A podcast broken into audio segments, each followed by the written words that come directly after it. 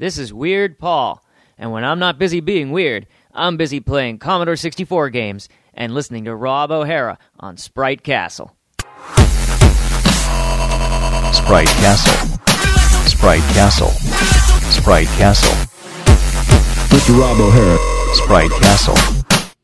Hello and welcome to Sprite Castle, the show in which I play, discuss, and review Commodore 64 games. My name is Rob Flack O'Hara, and on this episode of Sprite Castle, I will be discussing Kung Fu Master, which was chosen as this episode's game by Patreon supporters like Jason Palmer, Legs Like Mine, and Richard Smith. If you would like to help pick the next episode's game or just support my podcasts, head over to patreon.com forward slash Rob O'Hara and sign up today.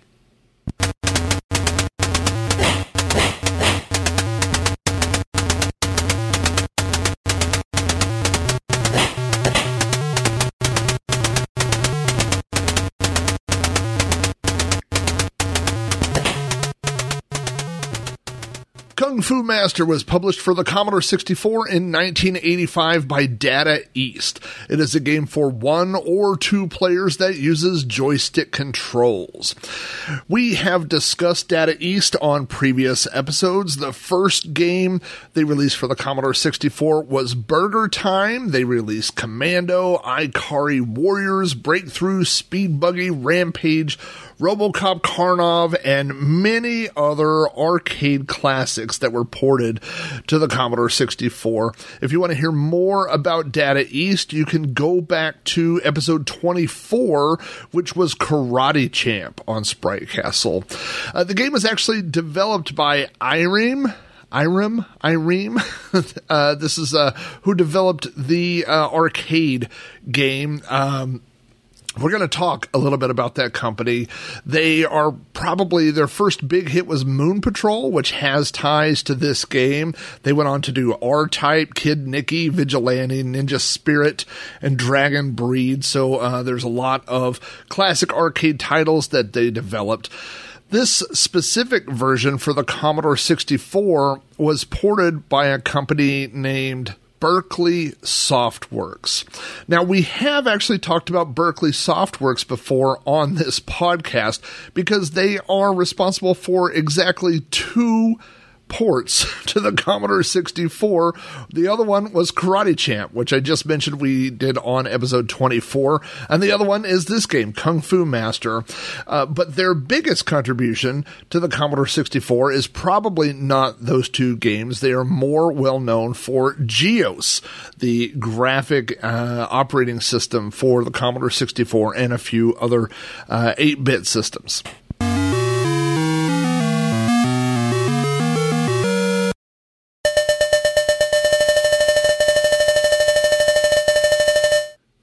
Kung Fu Master has such an interesting backstory. It has so much trivia. It is tied to so many things that in the next few minutes, I really plan to blow your mind with a bunch of information about Kung Fu Master. Before we could talk about Kung Fu Master, I've got to tell you about an old Kung Fu movie that was released in 1984. It was called Wheels on Meals. It starred Jackie Chan and Sammo Hung. Jackie Chan uh, and Yuen Biao star as two cousins, Thomas and David. They run a food truck, and Sammo Hung is a detective. I believe he is um, uh, Dave's cousin uh, or uh, rel- some relative of Dave's. Uh, his name is Moby in the movie. The whole movie is very funny. There's a lot of great action. Uh, you know, there's a lot of comedy that comes from Jackie Chan and and his cousin running this food truck, and of course. Uh, they run into bad guys all over the place.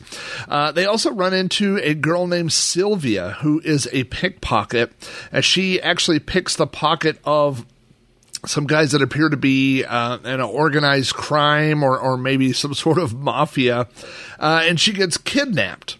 And she is taken away to this giant Spanish castle. And so all three guys uh, basically have to infiltrate the castle. Once they get in, uh, they climb uh, stairs, they go to different levels, they fight these different guys that are kind of like bosses, and they keep um, climbing up to the top, you know, until they eventually rescue Sylvia. Now, uh, in Japan, the name was not Meals on or uh, Wheels on Meals. Most people say Meals on Wheels. We'll talk about that in a moment too. Uh, but the name of the of the movie in Japan was Spartan X. There's a reason I'm telling you all this. Uh, but in the United States, Spartan X didn't really mean anything. And so they named the movie Meals on Wheels because uh, these two cousins run a food truck. But Chinese culture in general is very superstitious, from what I understand. And uh, Golden Harvest had released two movies prior to this that both flopped and both started with the letter M. Uh, the one right before this you may have heard of was called Megaforce.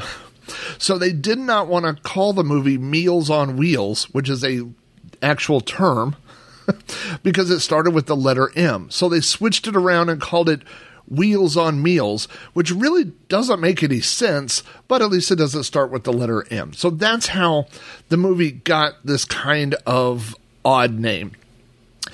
Now, let's jump to Irem, who we talked about. They were a arcade game developer, and they were purchasing the rights to release uh, uh, arcade or uh, movie titles. Right, they were going to port some movie titles to arcade games, and they got the license to port, uh, or they got the, the license for Spartan X, uh, which again is what uh, Wheels on Meals was released as in China. So they um, they gave the game to for development to a man named Takeshi uh, Nishiyama, and uh, Nishiyama was a developer of arcade games that he had developed Moon Patrol. So uh, Takeshi Nishiyama is the person who developed Moon Patrol. And so he was given this title, Spartan X, to see, hey, what could you do with this to turn it into a game? Well, I mean, this movie is all over the place. It's about these cousins. They run a food truck. Uh, they they fight guys on motorcycles. I mean, there's all kinds of really, really, really crazy things. But uh, what uh, uh, Nishiyama focused on was the ending, where you have to go into the or the the two guys, Jackie Chan and uh, and his cousin uh, David and Thomas uh, go into the, the castle to rescue Sylvia. He thought just that part would probably make a pretty good arcade game. Now, uh, when he was actually approached about making this title, he said he really didn't want to do this title. He really wanted to make a game based on the movie uh, Game of Death, which is the famous Bruce Lee movie. If you've not seen it, uh, it is a movie where uh, literally Bruce Lee goes into this castle or this, uh, you know, pagoda style building, and he goes through multiple levels, and at the end of each level, he has to fight a boss. And then when he's done with that boss, he climbs a ladder or stairs and he goes to the next level and goes through that level and fights another boss. So um, Nishiyama said that would make a great game. Uh, which I agree with him. would make a great game, but they don't have the rights to Game of Death. They have the rights to this movie called Spartan X. So Nishiyama says, I'm just going to make a game called Spartan X, but I'm going to base it on Game of Death. I'm basically going to take the whole idea of Game of Death and kind of sort of make it like Spartan X, and that uh, is going to be the game. So he's going to mix these two ideas. Uh, now, what he brings to the table here is uh, if you think about fighting games at this time, this is 1985, uh, 84, 85 for the arcade game. Um, but most fighting games were like Karate Champ, where they took place on one screen and you had two people that were fighting. And he said that that's no good. Uh, he has a better idea. And what he's going to do is more or less take the concept of Moon Patrol which was the game he had previously developed, where you are forced to constantly be moving. You have to keep moving, uh, and you have this game that's scrolling, and that's how you will encounter uh, your enemies. So he basically takes, I mean, not not literally the engine of Moon Patrol, but he takes that idea of scrolling to one one direction uh, and going and and fighting stuff. So he he kind of he basically makes a fighting game that's mixed with Moon Patrol. okay. Um, and then he says, "Well, what are we going to do with this?" And he says, "I'm just going to do Game of Death. I'm going to do um, five levels and put a, a you know henchman on each level, and then at the end of each level, I'm going to put an end boss." Right. By the way, in the movie Game of Death, the place where Bruce Lee goes is called the Devil's Temple, and in Kung Fu Master, it's called the Devil's Temple. I mean, it is literally lifted from uh, Bruce Lee's Game of Death, but they have to tie this in to um, Spartan X, right? Uh, so so he's like, well, what what is this game going to be? He says, you know, it's, it's like um, a beat 'em up type game. Like you just keep moving and beat up guys. Uh, according to Wikipedia, Kung Fu Master is listed as the very first beat 'em up brawler. So this is a game. This is one of those genre defining games. I mean, eh, there has to be a game that's first, and most people consider this one to be the first. Now, this game has been developed, this arcade game, and they've got the license for Spartan X. They released the arcade game. Uh, it becomes very popular, and now they are going to export it to other countries, including the United States. But they have to pay for this license for Spartan X. And it really makes no sense to send the game to the United States and pay the money to call it Spartan X when nobody in the United States knows what Spartan X means because the movie Spartan X, when it was released in China, uh, here in the United States is known as Wheels on Meals. But Wheels on Meals is also a very terrible name for this arcade game because there are no wheels nor are there meals. There's just a guy uh, doing kung fu and fighting people. So uh, they say, you know what? Here's the thing. We're not going to call it Spartan X. And they renamed it Kung Fu Master in the United States.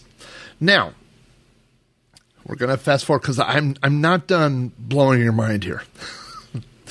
so enter this is all 1984 this is all 1984 we've got the arcade game irem has released it overseas. Now they've really or they you know they've released it in japan as spartan x they've released it now in the united states as kung fu master. It becomes this huge hit. Now at this same time there's another little company called nintendo. And nintendo is working on their first games that they are going to release at launch with the title of their brand new uh, uh, gaming system, the Nintendo Entertainment System, or the NES, or some people say the NES or the NES. I call it the Nintendo because that's how old I am. And so there's this guy you may have heard of called Shigeru Miyamoto and he has this idea for a platform game and this platform game is eventually going to become Super Mario Brothers. But what he doesn't really understand or know how to do is make a scrolling game. So he needs you know experience and and code and ideas for a game that's a scrolling game so he basically volunteers and reaches out to work on the port of Kung Fu Master, the arcade game, to the Nintendo Entertainment System for the sole purpose of learning how to make smooth scrolling games.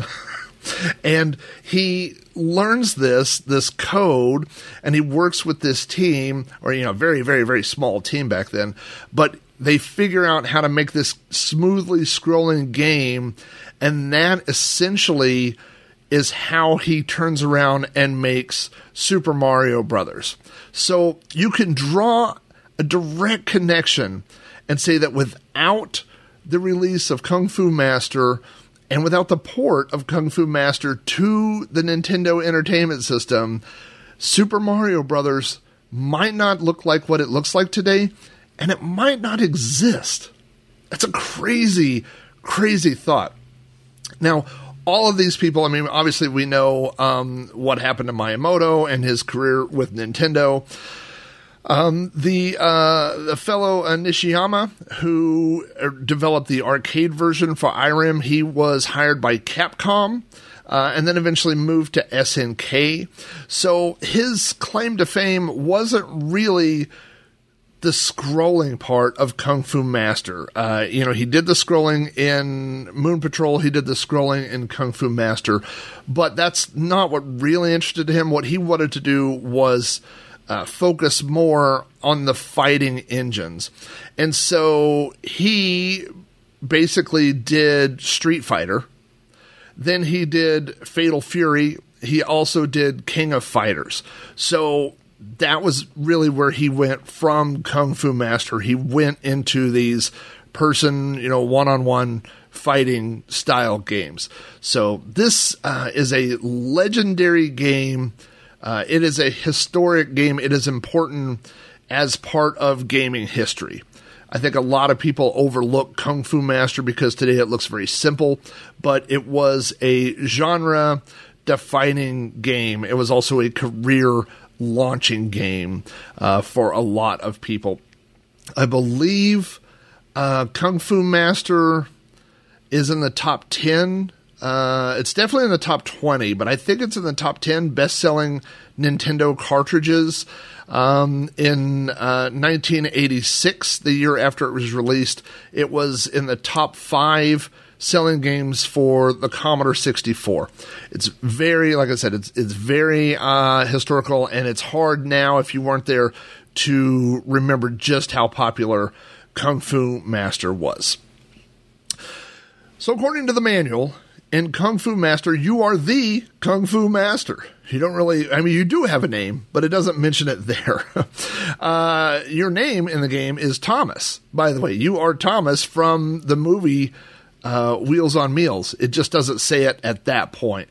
Your goal is to travel through the Wizard's Temple, which in the arcade game, again, if you'll recall, it was the Devil's Temple, but they've changed it um, due to licensing. They don't want to. They don't want to get sued for calling it Devil's Temple at this point because now they've brought it to the U.S.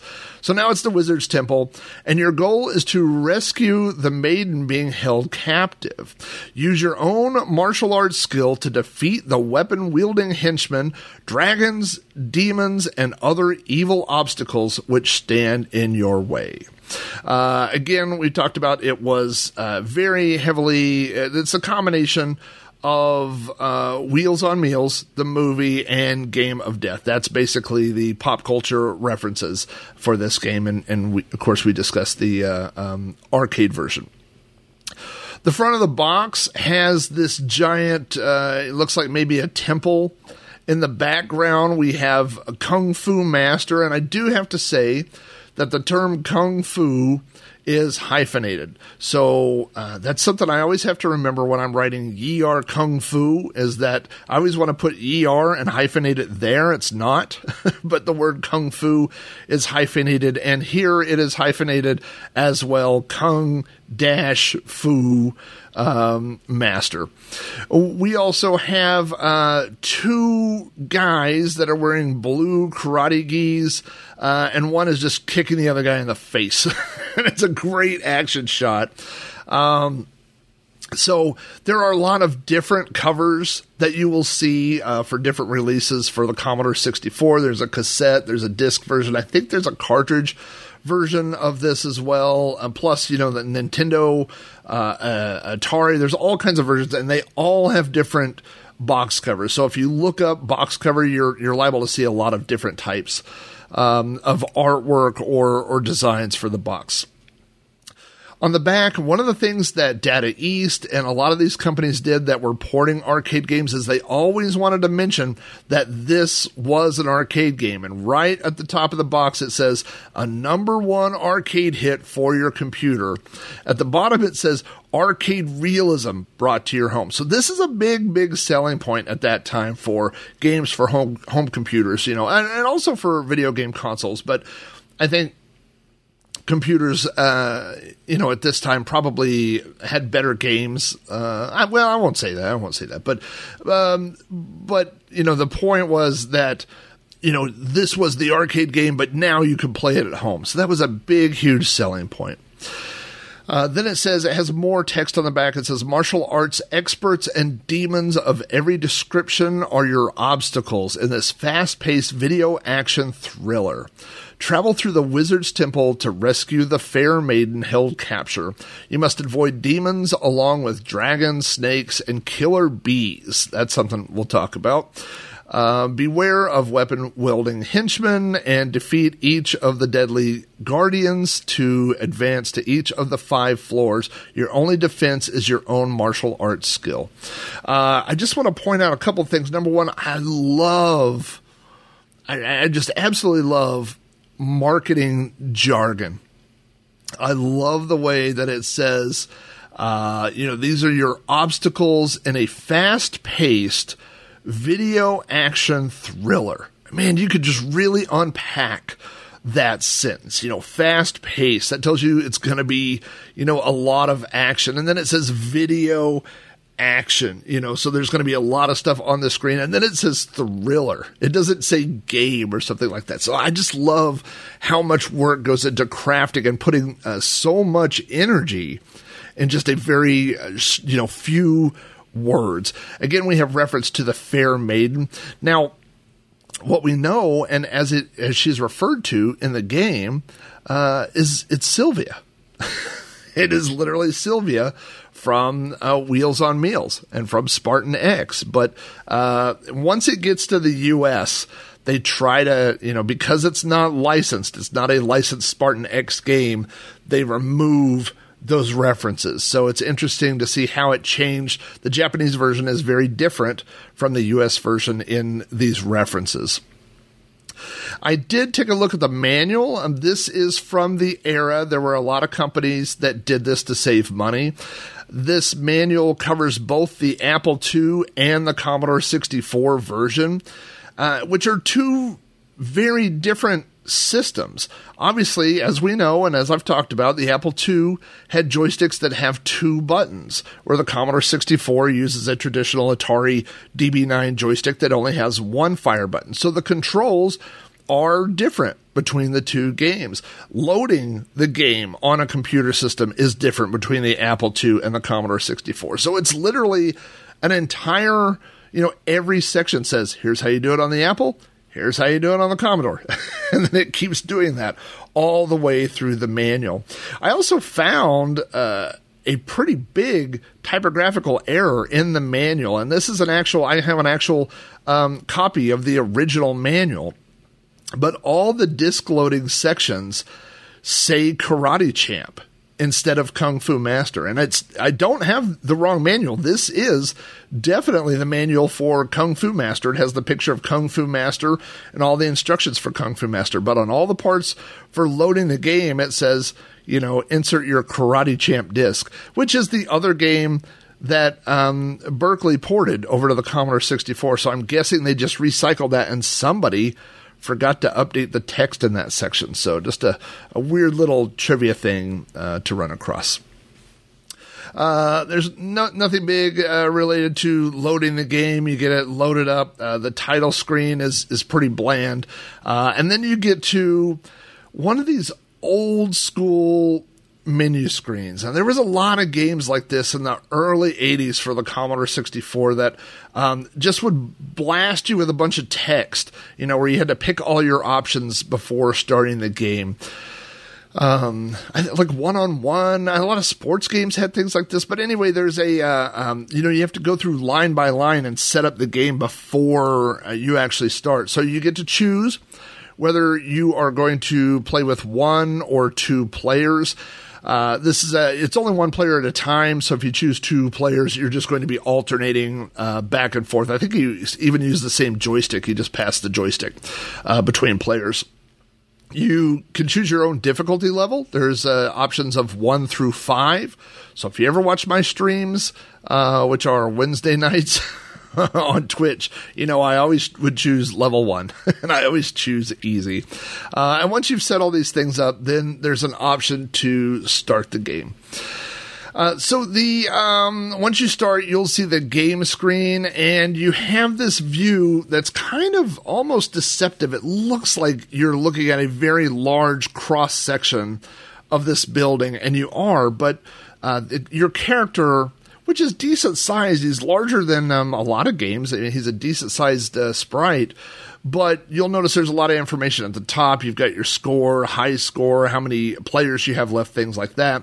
Then you can see the actual pagoda that you're inside. And uh, this is a two dimensional game. You only move left to right and right to left. You can't uh, move, you know, forward or backward in the game space. It's strictly two dimensional. Uh, I find it interesting that in the first level, uh, and this is a, a thing that you see sometimes when you play early games, you see games that were invented before a standard came about. And this is one of those games. Uh, in the first level, you start on the right hand side of the screen and you scroll all the way to the left. So you move from right to left that's I mean, if you think of any side scrolling game now, that's not how it works. All side scrolling games start with you on the left and moving to the right. So I just find it interesting that um, this kind of goes against that convention because I don't think there was a convention. And I, I was wondering you know, at least as far as um, you know, what I know about the Atari uh, from the book Racing the Beam and arcade games, the way that CRT monitors work, uh, I I know that it fills the screen from left to right. So I don't know if that would make it easier to make a side-scrolling game where things move from left to right on a technical level. I, I really don't know the answer to that, um, but it does feel a little jarring when you first uh, start the game off. It feels weird that you're moving from right to left instead of um, left to right. Uh, so the controls, as you might imagine, on a joystick, left and right, move the Kung Fu Master left and right, and you are um, not just moving, but you are walking from one side of the level all the way to the other side, just like you know Double Dragon or any kind of side-scrolling beat 'em up. You have to get from point A uh, to point B. Uh, up on the joystick jumps and down crouches, and you will need to use those in combination with attacks. Now, in the arcade game, the Apple II version, on any version where there are two joystick buttons, the two buttons do two different attacks. One is punch, the other is kick. Commodore 64 only has one button. And so the way that they get around that, and this is one of those things where if you just pirated the game, you might not have known this. You might not have figured out how to do this, but you have to press the space bar to alternate between your attacks. So uh, it defaults, the game starts with you kicking.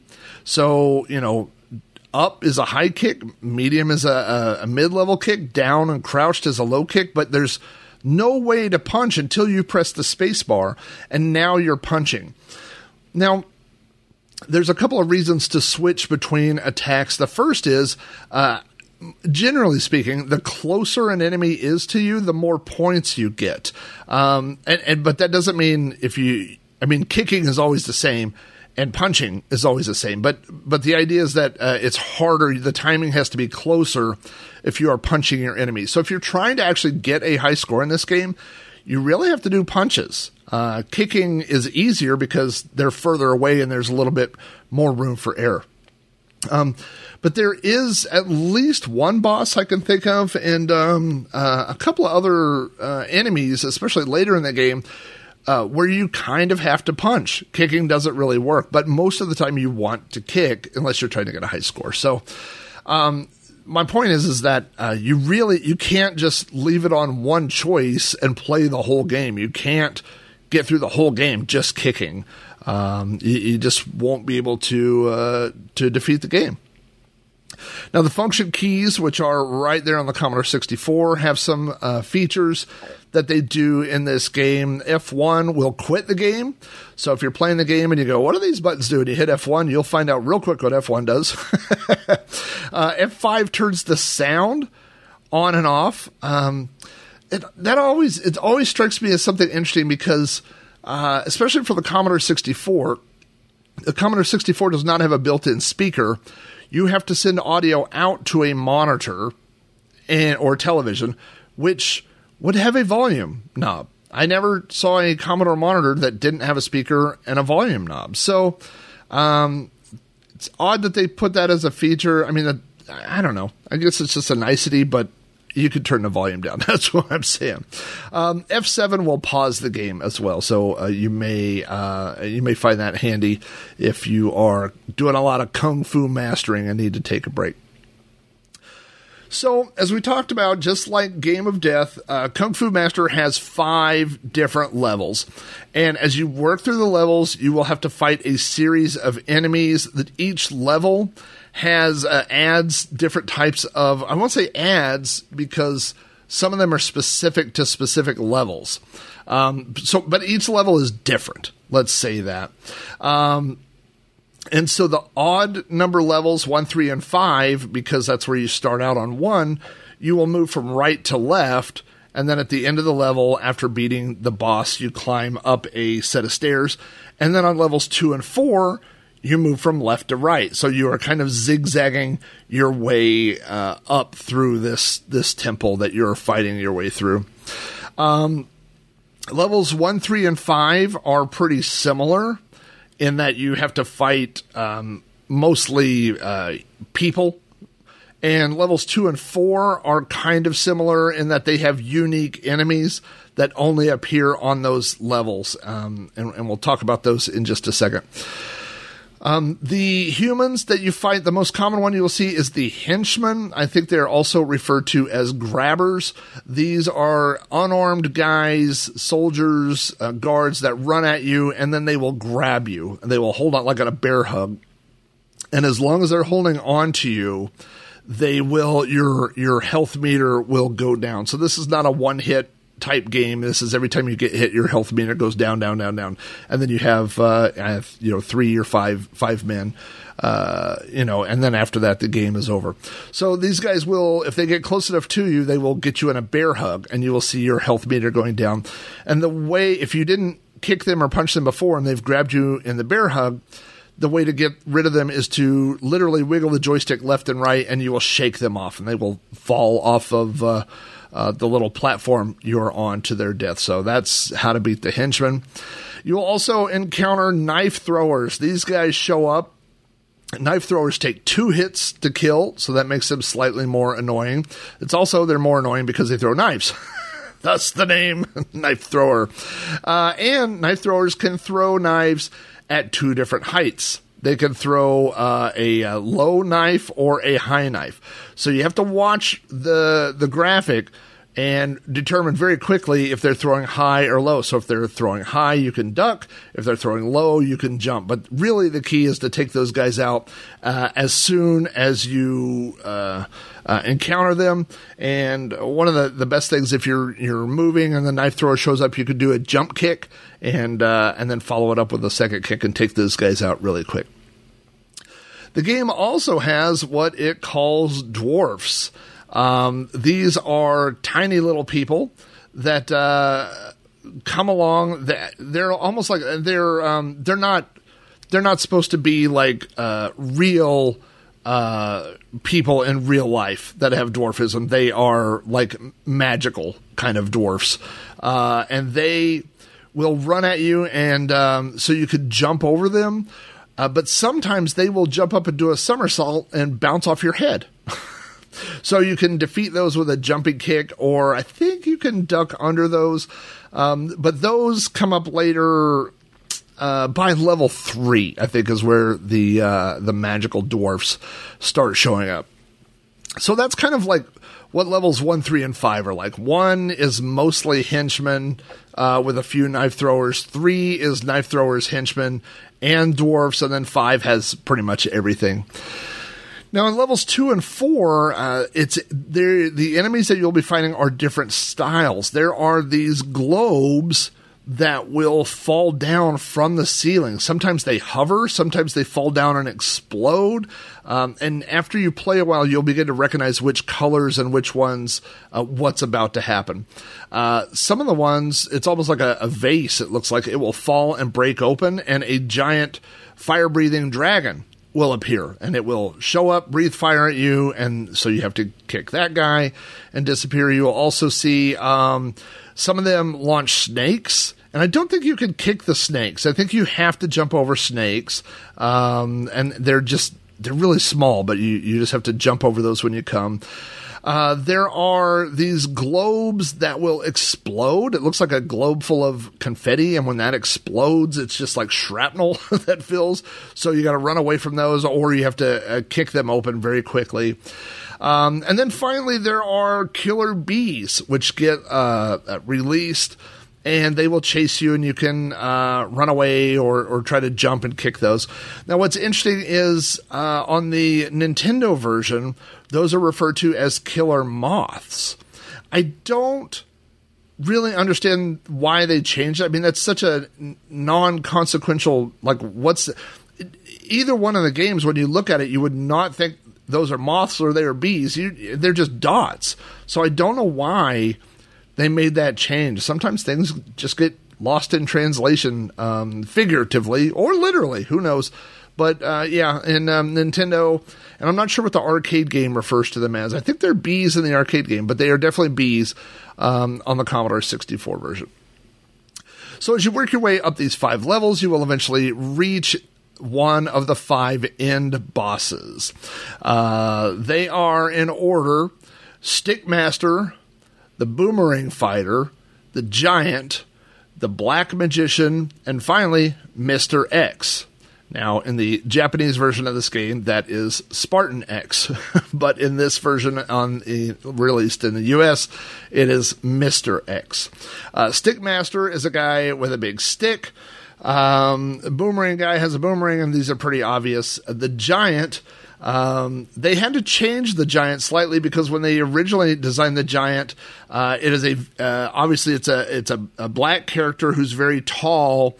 And in Game of Death, in the Bruce Lee movie, one of the end bosses that he fights is Kareem Abdul Jabbar, who was a student of Bruce Lee's.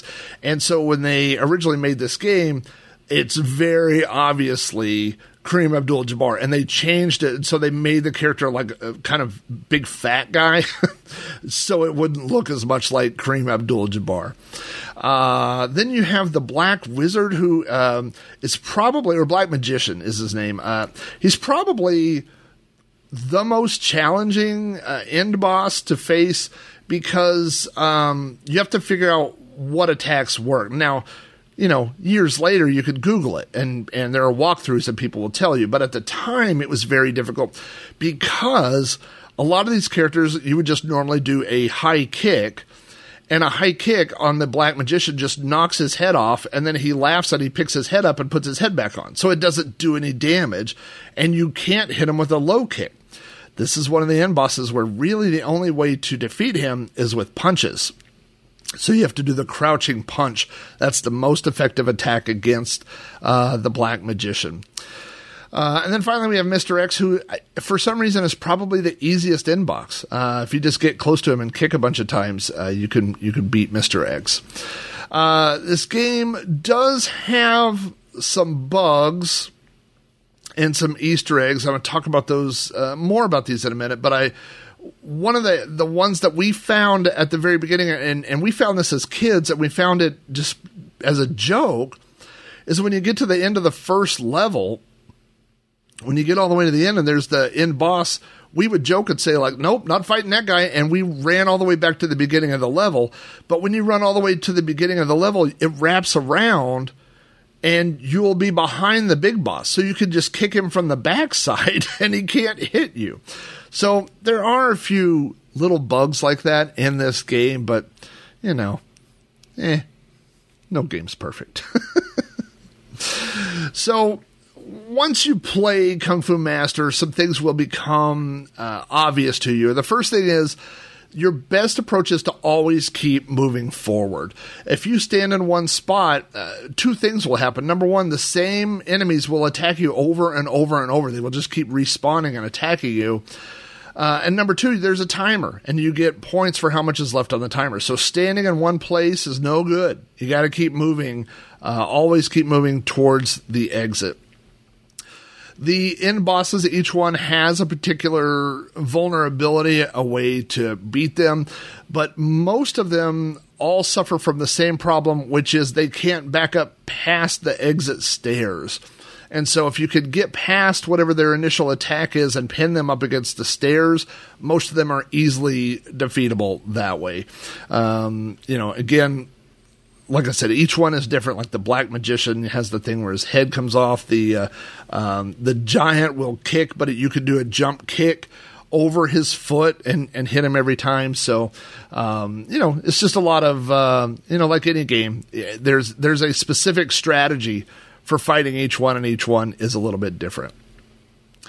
The scores for each enemy are listed in the manual, and there are two scores listed because the first one uh, is for a kick, and the second one is for um, a punch.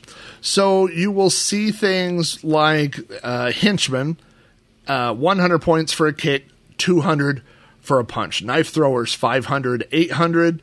The falling vase or ball is 300, 200. It's interesting that those are swapped because it is actually harder to get those with a flying kick than it is uh, to hit them with a punch. Uh, the dragons are 2,000 and 2,000, so it's the same amount of points. The floating uh, globes are 1,000. Dwarfs are 200 or 300. The jumping dwarf is 400 and 400. So the ones that are jumping, if you could pick them out of midair, uh, it's worth a few more points. Bees are 500 or 600, and bats are 2,000 or 2,000. They're the same. Uh, and then it just says, in the manual, it says guardians, which again are the end bosses, and then it just says question mark.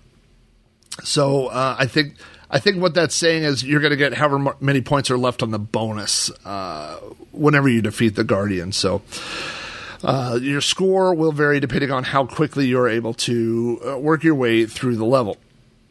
Now, um, there are a few trivia facts uh, and Easter eggs in this game. I mentioned one about being able to, at least on level one, wrap around uh, and fight the, the first boss from the backside, which is a weird bug.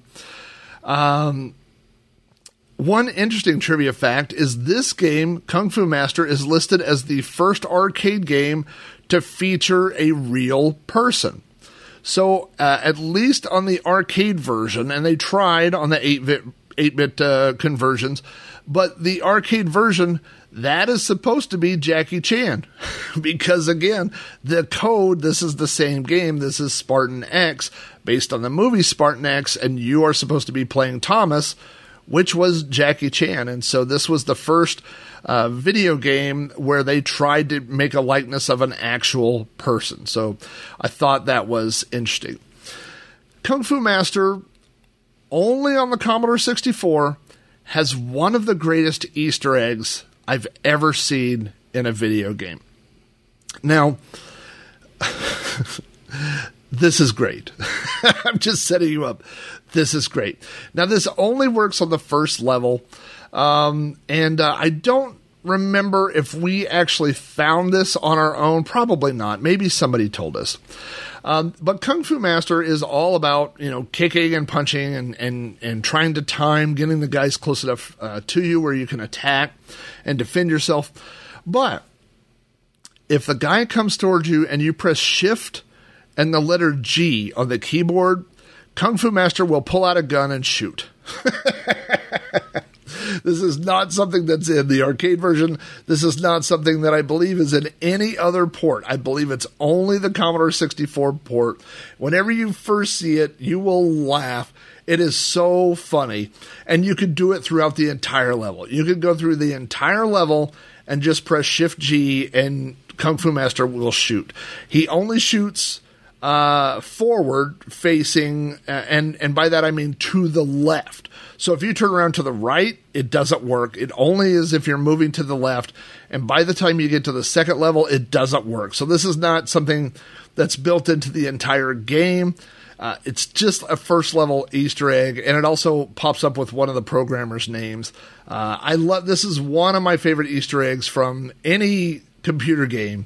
Uh, you know, uh, in the early days, Easter eggs were mostly about uh, um, the programmers hiding their name in games, and, and like I said, this does have a programmer's name, so it is that. But it's what a funny way to do it. I just really, uh, really have enjoyed that, and it's so funny every time you show that to somebody, uh, they will really get a kick out of it.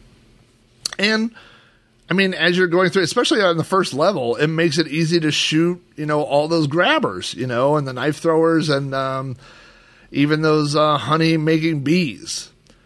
Hey, speaking of honey, Crack, crack, crack the egg into the bowl. Crack, crack, crack the egg into the bowl. Talking snack. Today we are going on a field trip to a local farmer's market. There's a farmer's market just down the street from Sprite Castle, and we're borrowing my van from Big Rob's van. And we've loaded up BPG, Mike McLaughlin, and Petzel Z9K9, all Patreon supporters. And we're heading over to this local farmer's market. It's uh, literally, it is right down the street from Sprite Castle. I have been there. They have fresh salsa, which is very enjoyable. They have uh, farm fresh eggs, which are the price of gold, apparently, right now. But one of my favorite things they have over here are honey sticks. These are, if you've never had them, uh, I think it's kind of a, a country kind of thing. You will always see them at uh, these types of uh, farmers markets, but it's like a straw that's sealed on both ends, and it is filled with natural honey. And I've been doing really good on my diet. I haven't been eating a lot of processed sugar. I haven't been, um, you know, I've, I've been doing pretty good. And uh, boy, if you, you just buy one of these, by the way, they're 50 cents. So, like, I always think they're going to be like $3 or 5 bucks and they're 50 cents. So, I always buy a handful of them. So, uh, you got uh, everybody over there, Petzl, just get however many you want. Just, yeah, I got it. Um, you know, they're, they're just so inexpensive that, uh, like you just feel like a king with a five dollar bill. You're like, I'll take as many as I want, uh, but you forget how sweet natural honey is. I just had one of these last weekend, and uh, they are so good. So, uh, while the guys browse through the farmers market and take a look at, uh, I've got a little bit of news, Commodore related news. Uh, the first thing I want to mention is Nick Vivid. Now, I don't know if you are familiar with Nick Vivid. He is a musician. He does, uh, I don't even know how to describe his music. It is this um, uh, amazingly interesting combination of uh, funk and retro wave and synth pop and pop music. Uh, it's it's incredibly interesting. Uh, a lot of his songs sound very simple, and then when you start to listen to them, uh, they're just so layered with interesting things. And Nick Vivid is currently on tour uh, in uh, Japan right now. Um, I think I read on his website. Uh, his web- website is nickvivid.com. By the way, this is not a paid promotion. I'm just telling you about this guy, Nick Vivid. Uh, that his influences, I would say, well, I think he says that they are, um, he mentions David Bowie, he mentions Iggy Pop. I would throw Beck in there just as the, because he's so eclectic in the music that he does.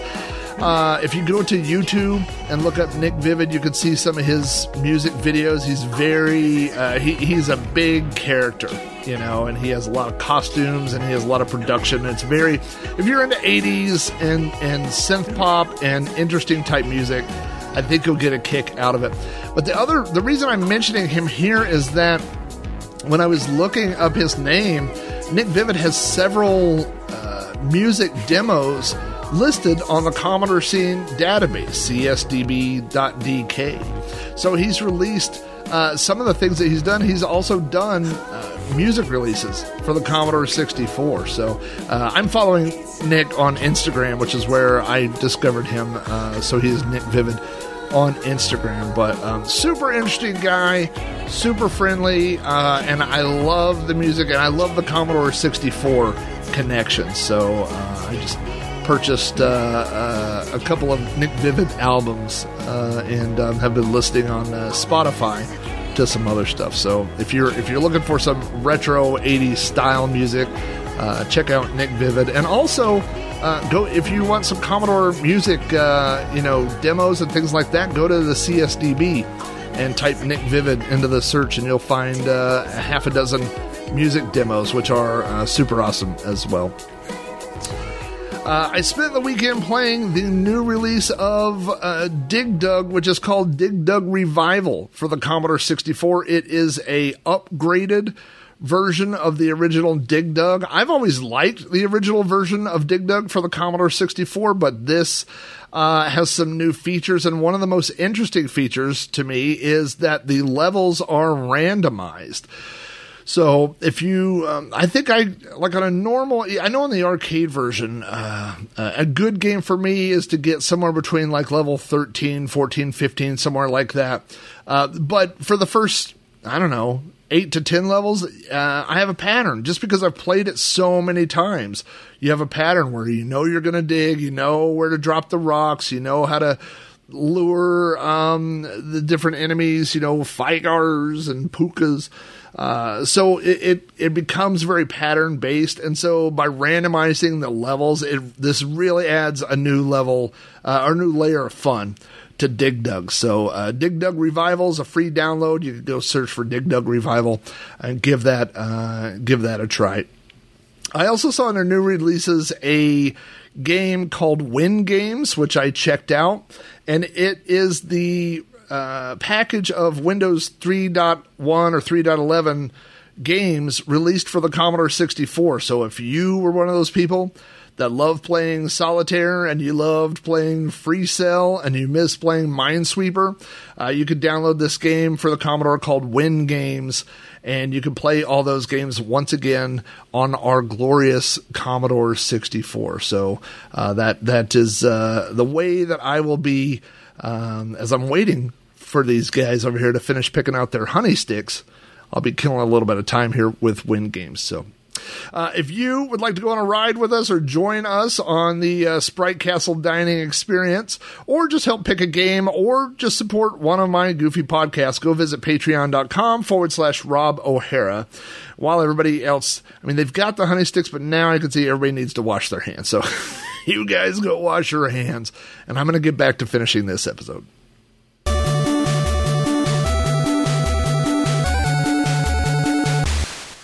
Reviews of Kung Fu Master were good, but not great. The highest one I found was from Your Commodore, which gave it a 82%.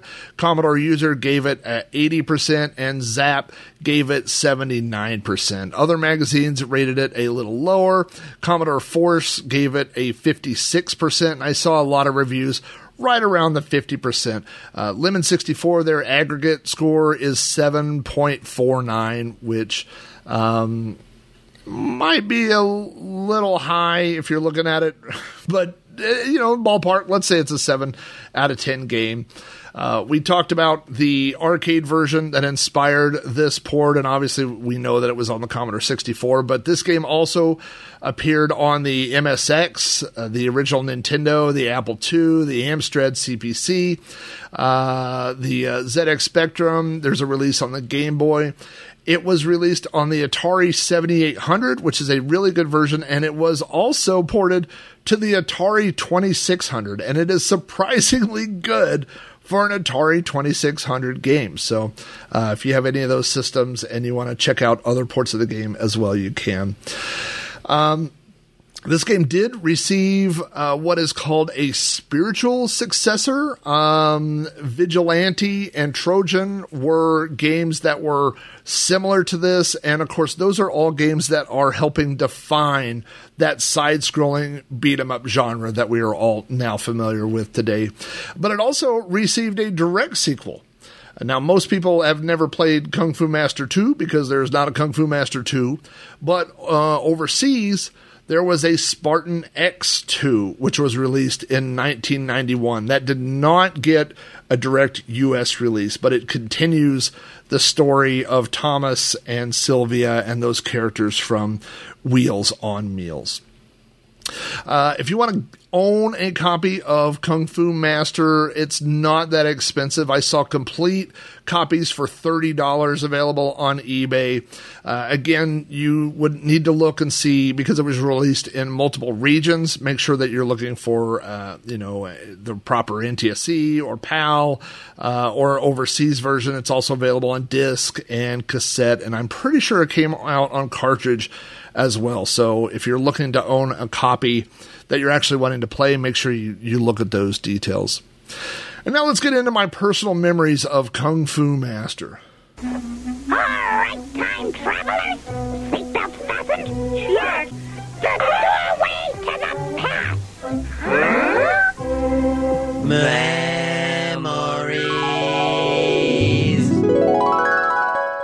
As I have said on previous episodes, I got my Commodore 64 in 1985 and used it as my primary machine through about 1993. Over that time, I built up more than 600 discs of downloaded games, and this, I believe, is on disc number 30. So this was a very early game in my Commodore collection, a very early uh, acquisition. Again, it's 1985. This is the same year that I got my Commodore. So um, it was a hot new title whenever I got my computer. Um, I loved the arcade version of the game. So uh, getting this on the home computer, you know, on the Commodore 64 was, I just thought that was was super awesome. Uh, you know, I originally played this on our SX64, which, uh, if you're not familiar, is the the small portable Commodore 64 with a five inch color CRT screen.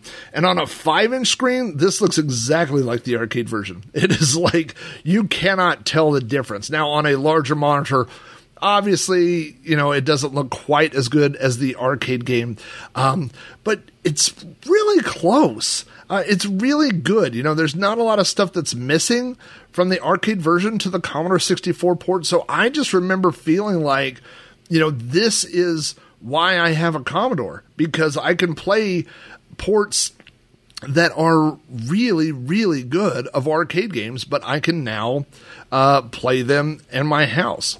Now, this came out during the time when we had our computer store, and I also had a copy for the Apple II, and I do remember playing that. Obviously, the Apple II version, I think, is, uh, I don't want to say monochrome, but at most, I, the colors are not um, very good as compared to the Commodore 64 version, which is, uh, again, like I said, very comparable to the arcade version. So uh, the Apple version did have the two buttons, but I just never found that a deal breaker on this version. That was just um, something that we kind of accepted. Like, um, you may have to use the spacebar when playing a game. And you actually, I remember holding the joystick, like an Atari joystick, where my right hand was kind of uh, holding the right side of the joystick, but also controlling the joystick.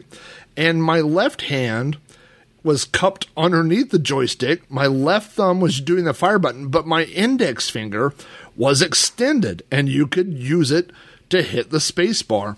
Uh, there were other games that required that. I remember Commando very specifically, where you shot your gun with the fire button, but you threw grenades with the spacebar. So there, it wasn't uh, an unheard of control scheme, and it wasn't that big of a deal back then. Again, you got to think that the Commodore was sitting right there on your desk. You were sitting right in front of it. So it's not like you were across the room or like miles away from the space bar. It was all kind of right there, you know. So, um, you know, looking back, it may seem like a little bit of a awkward or archaic control scheme, but at the time, uh, it just didn't seem uh, to be that big of a deal. I also remember spending a lot of time, a lot of time trying to figure out how to beat the bosses because again Uh, this was a time where there wasn't an internet, there wasn't, uh, you know, maybe there would be something on bulletin boards or maybe in a magazine, but most of all, it was uh, discovery, your own discovery of playing a game. And so I do remember getting frustrated of having to beat, you know, an entire level worth of enemies only to get to an end boss and just get immediately defeated and trying things over and over and over. You know, maybe the low kicks. Nope. Now you're dead. Maybe it's high kicks. Nope. Now I'm dead, you know? And so just trying to figure out what each weakness was. In one way, you could see that as being frustrating, but in another way, it really added um, longevity to the game. You know, it wasn't, for me, it wasn't a type of game that you could just run through. Um, but I do want to mention this while I was researching this episode, I looked on YouTube for a playthrough of this game before I jumped into it uh, and started playing again. And I found a walkthrough, a guy where he beats the entire game. He goes from the beginning to the end, and it takes him just under five minutes. It's like four minutes and 45 seconds to beat the entire game. I feel like a dope when I see videos like that and I think I played this game for 20 years or 30 years and I never, you know, I mean if I did beat it, I don't know, it just took time after time and all these enemies and stuff like that and I do think I did eventually beat it. Um, but to watch somebody sit down and play a game from beginning to end in less than 5 minutes, uh, it, it's kind of eye-opening that it would have been at the time if we'd had the skills we could have done it, but instead we just thought it was this you know, never ending game uh, that we just we'd played for years. I got years worth of enjoyment. So I'm glad I'm actually I'm glad we weren't that good at the game and that we were able to enjoy it for a long time.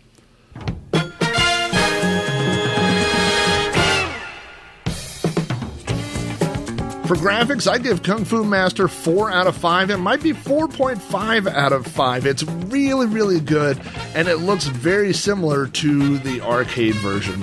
Uh, for music, I'm going to give it 3 out of 5. The music's not bad, but it's very repetitive and very simple, and you will get tired of the music if you play this for any amount of time. The sound effects are kind of the same way. They're very simple and they are kind of repetitive. They don't get in the way, but they don't really escalate uh, the action of the game. Overall, I'm going to give this game 4 out of 5. Again, I've said this before for uh, modern game players, it may seem overly simplistic.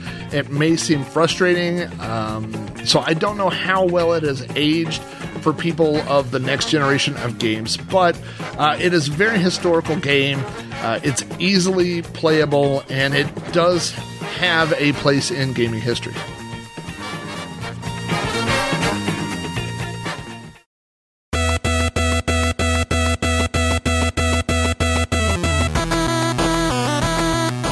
Thanks again for tuning in to Sprite Castle. If you have feedback about this or any episode of the show, you can email me directly at robohara at robohara.com. Join the conversation on Facebook at facebook.com forward slash robcast. Follow me on Twitter at Commodork. Come chat with me on the Amigos Retro Gaming Discord or leave a message on the podcast hotline at 405 486 YDKF. I gotta mention, I'm on Instagram now too, also as Commodork. So come find me on Instagram. We're having fun over there. Uh, Kung Fu Master was selected as this episode's game by Patreon supporters like Steve Rasmussen, Mark Alley, and Mr. Bundy. If you would like to help pick games to be featured on future episodes of Sprite Castle, read behind the scenes blog posts, watch weekly videos, get access to the Amigos Retro Gaming Discord server, and receive other additional perks, support tier start at just $2 a month. To find out more, visit patreon.com forward slash Rob O'Hara. Sprite Castle is available on all major podcast providers, including the official Amigos podcast feed at anchor.fm forward slash Amigos podcast. For more details about all my shows, you can go to podcast.robohara.com to find out more. News and game details for Sprite Castle come from websites such as Commodore News, Indie Retro News, the Commodore Scene Database, Lemon 64, and Moby Games. Thanks again for listening.